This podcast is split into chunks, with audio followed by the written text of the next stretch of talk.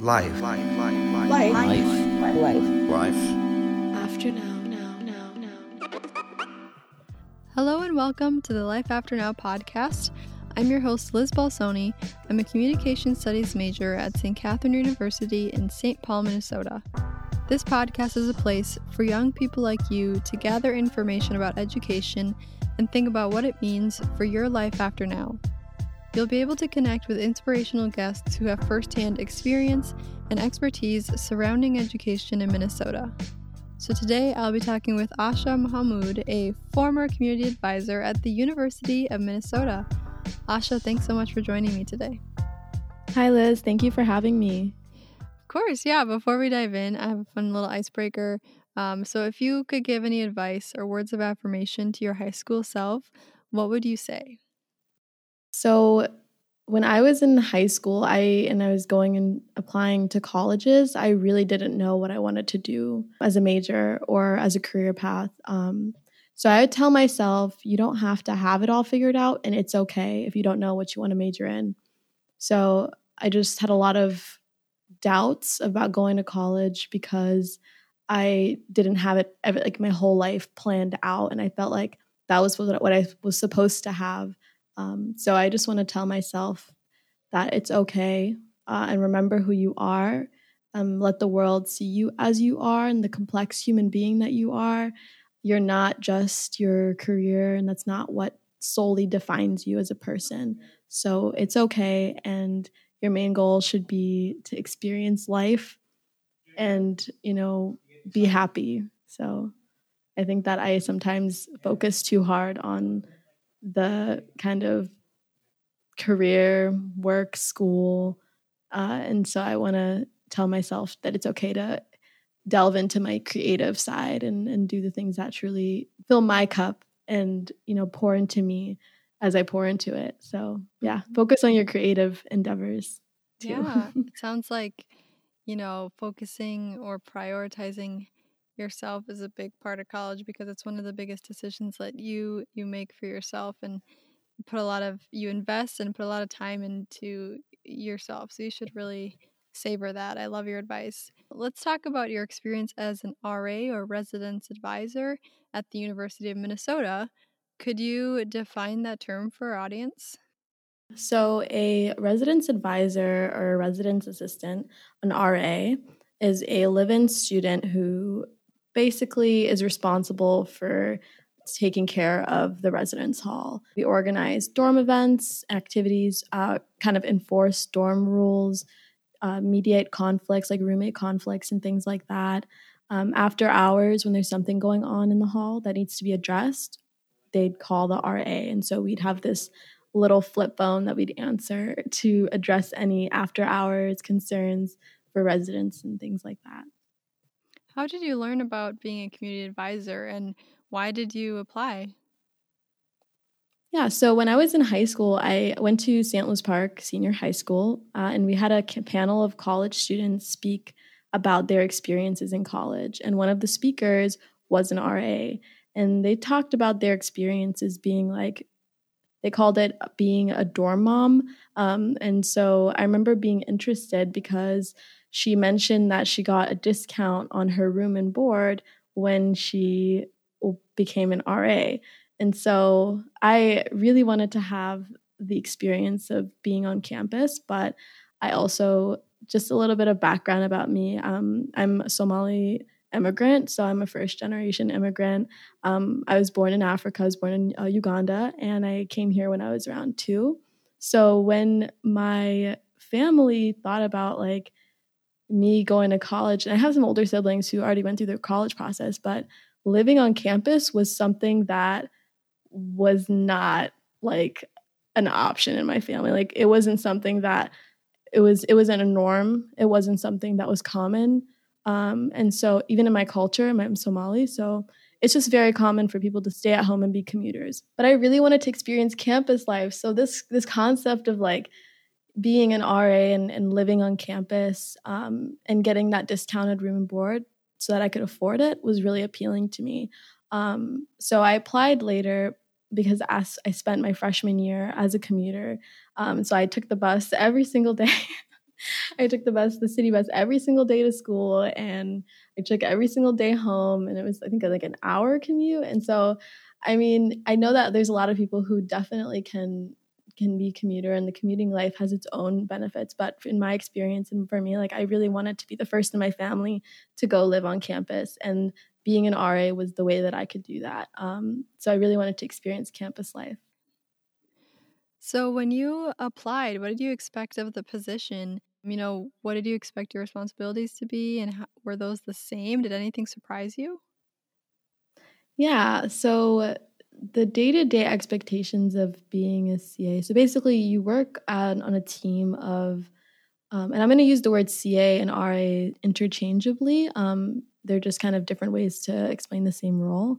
But when I was a CA, my day-to-day experience is I worked on a team of about 13 CAs, and we were on circulating duty shifts. Um, and so when you're on duty, you kind of are on call you do need to do rounds where you walk the building and make sure everything looks right.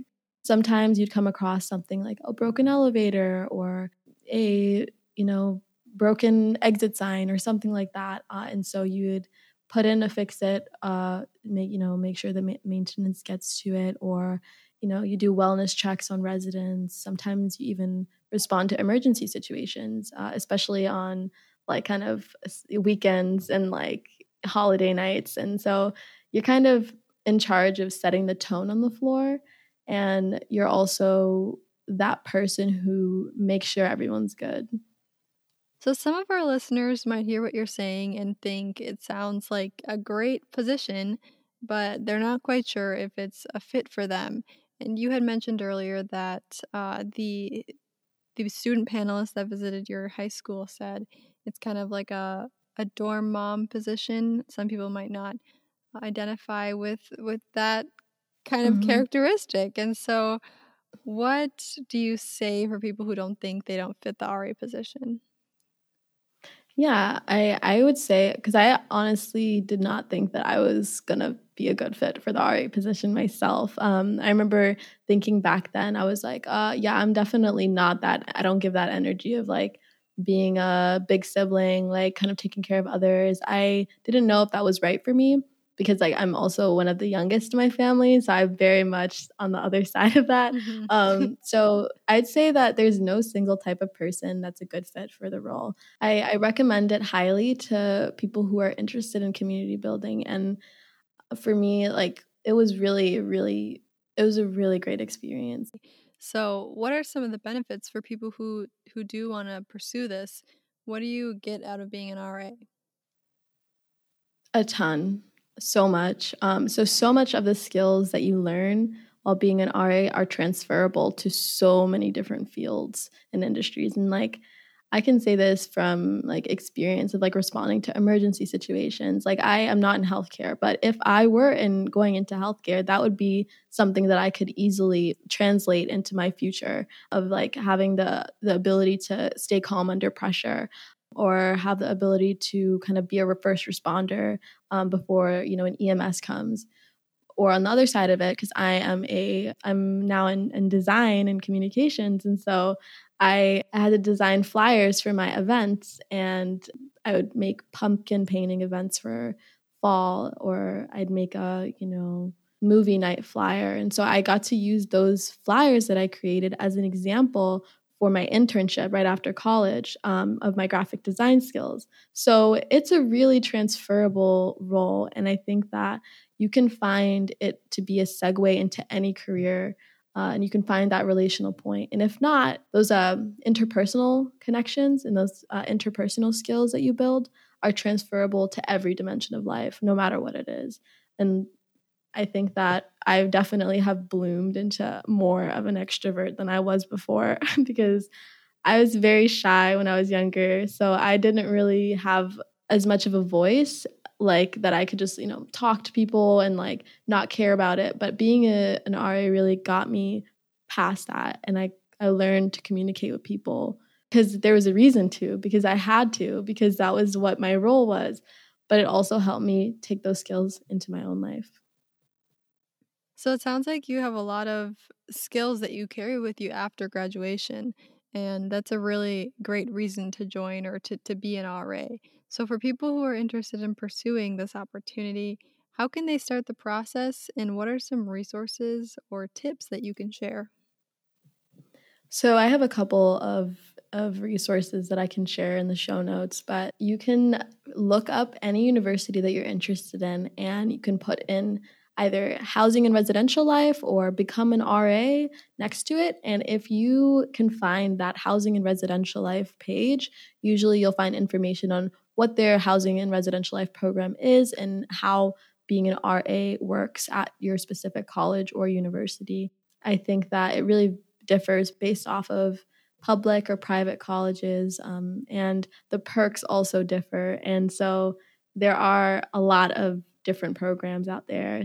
So research and see what the requirements are, and usually you can fulfill those requirements and apply, I think, by your second year of college.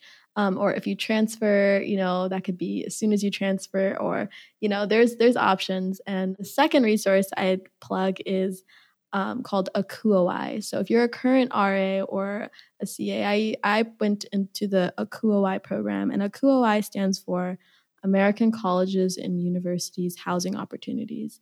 Uh, and so ACUHO-I is basically like an RA exchange program. So if you become an RA and you want to go and be an RA at a different college just for the summer or the next or like, you know, for a student exchange for over a semester, you can go through the ACUHO-I program and get placed in the United States and even internationally um, a different college or program. And so I went to Berklee College of Music in Boston for that.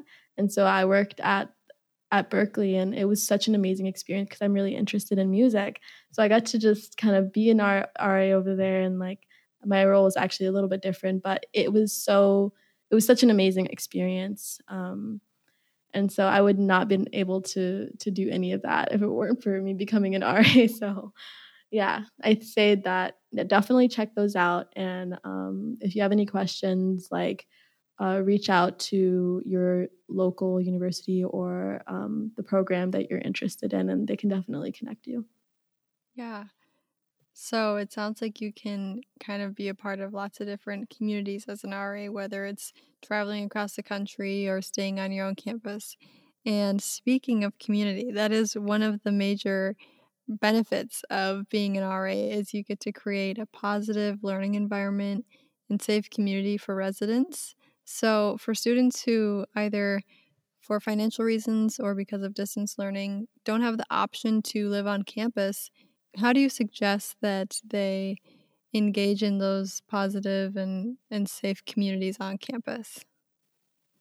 I really want to emphasize that it's really important to create that space for yourself for a positive learning environment. Um, mm, I guess my experiences because I just graduated this this May, so I kind of been through the college experience, and I'd say that you have to you got to find your study spots. Yeah, and yep, yep. yeah, you can tell. Yeah, I, am sure you can. You also yeah. know this, Liz. But just when you go to when you're going through your classes and stuff, you're to have to sit and grind for, you know, about like your classes and you got to really work hard. And I think that's something that helps is having a learning space that is conducive to your learning style. So if you need a little bit of a distraction, maybe a coffee shop is good for you. If you like to have that, you know, you know, drink on the side, like the little Starbucks or whatever, mysterious coffee shop girl. Yeah, you know, pull up the the lo-fi study beats to you know mm-hmm. relax you, or you can have that. Uh, or you know, if you need that really quiet, silent library, then there's that option where you can go to your local, you know, college library um, or the public library and just kind of put in your earbuds and grind. So you just kind of have to find your space. And if that is your bedroom versus that is a coffee shop or that is a library or that is in your hammock outside, like in the sun, it does not matter. If you get that, if you have that space and it works for you, it works for you. And so I think that that was what I would advice I would give is you have to really find what works for you. So, as you reflect on being a student during the past year, like you said, and congratulations on graduating, by the way, you made it. Um, So, you were a student, like a lot of us, during a nationwide reckoning with racial and social injustice, especially in this state, such immediate instances of police violence. We also were students during a pandemic, distance learning, uh, and so much more. That's just, just, just a few examples of some of the challenges that students face this year. So, what are your parting words for listeners um, based on kind of what you've said today? What do you hope life after now looks like for students? Community serves such an important role in our well being. And I think the best way to like continue life after now would be to live in a place where a community comes first and that we care about each other's well-being before we care about getting you know things done or work done. And i i think that somebody once told me like rest is revolutionary. And i really agree with that sentiment. And i think that taking time to yourself and really just resting and taking care of your well-being and t- making sure the people around you are good is so powerful. And i think that that is one of the foundations of building a good, good community is filling your own cup. And i said this earlier making sure to fill your cup and being around people who will fill you up as you fill them up and kind of having that mutual um, mutual reception. And and i think also mutual aid you know and mutual mutual aid is so important. And i think you know just in minneapolis have lately because i'm from minneapolis and um, just seeing all the community outside, you know, supporting the protests and you know the memorial, uh, the George Floyd Memorial, and just kind of being out there and you know bringing yourself to the table and like bringing yourself to those spaces, you can really understand what true community looks like.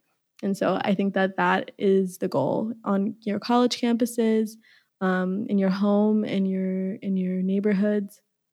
Yeah, that's what I hope that life after now can look like. Can look like.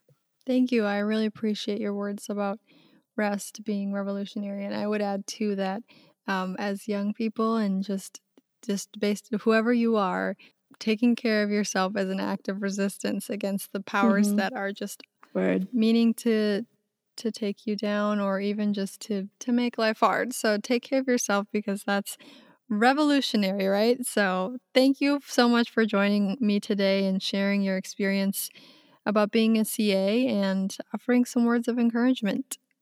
Thank you, Liz. I love this this podcast. I love what you're doing. Um, and you know, keep doing you. I love it. All right, before we end here, I want to give a quick shout out to our listeners. Thanks so much for joining us today.